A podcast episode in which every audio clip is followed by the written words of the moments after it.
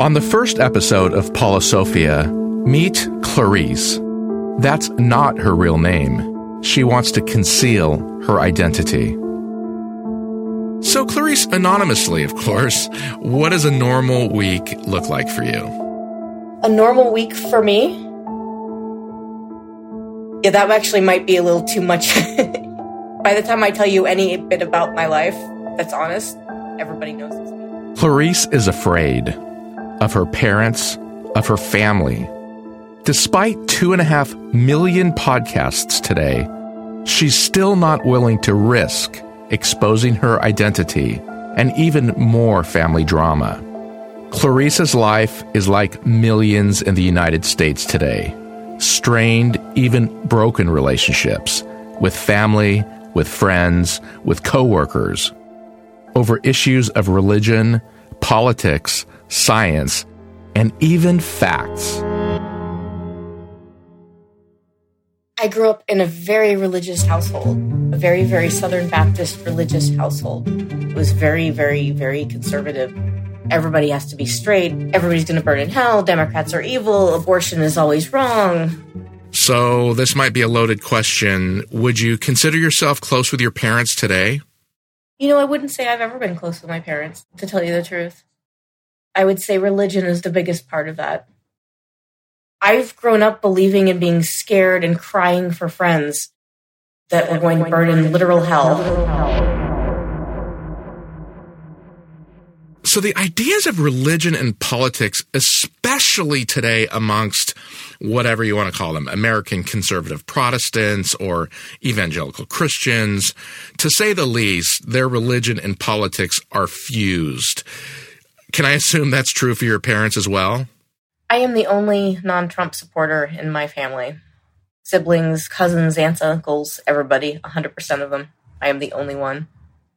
Do you talk to them about the cultural issues that divide right and left today? You know, diversity, race, ethnicity, gender, sexuality? Actually, I said to my mom once, I said, you know, it's not really about what you've seen. It's about stopping and listening to somebody different from you and hearing their story and when somebody says they've been a victim of this, that they've felt this way, that this has been done to them, believing it and wanting to make sure that we change things. It's not enough that you personally sit back and think, well, I don't think I've ever done anything, you know? How did she respond? She finds it very hard to believe that any of this is real.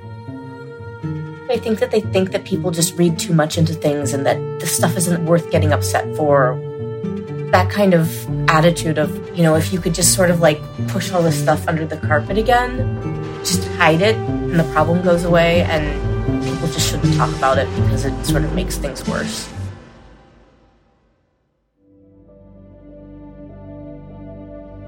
I assume their religious views haven't changed either. Yes, they think I'm going to burn in hell. And the really sad thing is, they know next to nothing about me because I just have some real concerns about churches and the kinds of people who are in them and whether churches are places. You're not alone. There are millions like you today, estranged from loved ones, including direct family members. What would you say to them? Well, you're not alone.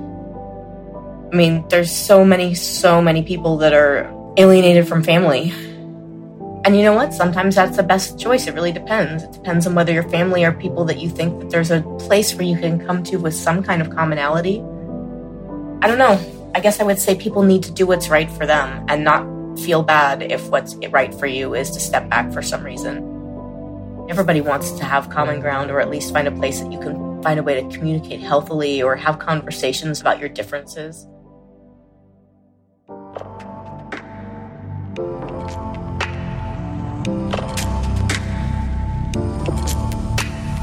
This is a show about topics that divide family, friends, and even our nation.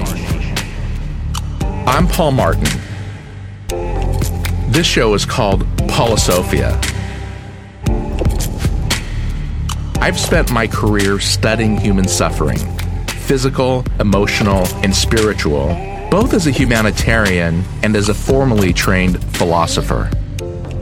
On this show, I'll go out into the world, literally and figuratively, and not only discuss current issues that everyone's talking about, but also the deeper things going on below the surface of debate, outrage, and even estrangement from loved ones.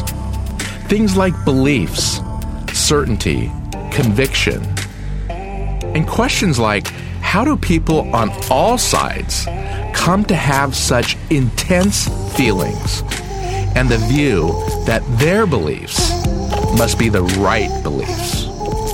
I'm not coming from the right, I'm not coming from the left.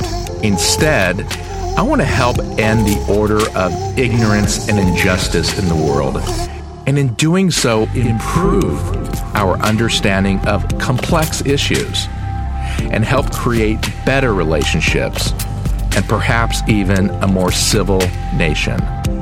Thank you for listening, and please visit paulmartin.org to learn more about my work, including my new show on YouTube.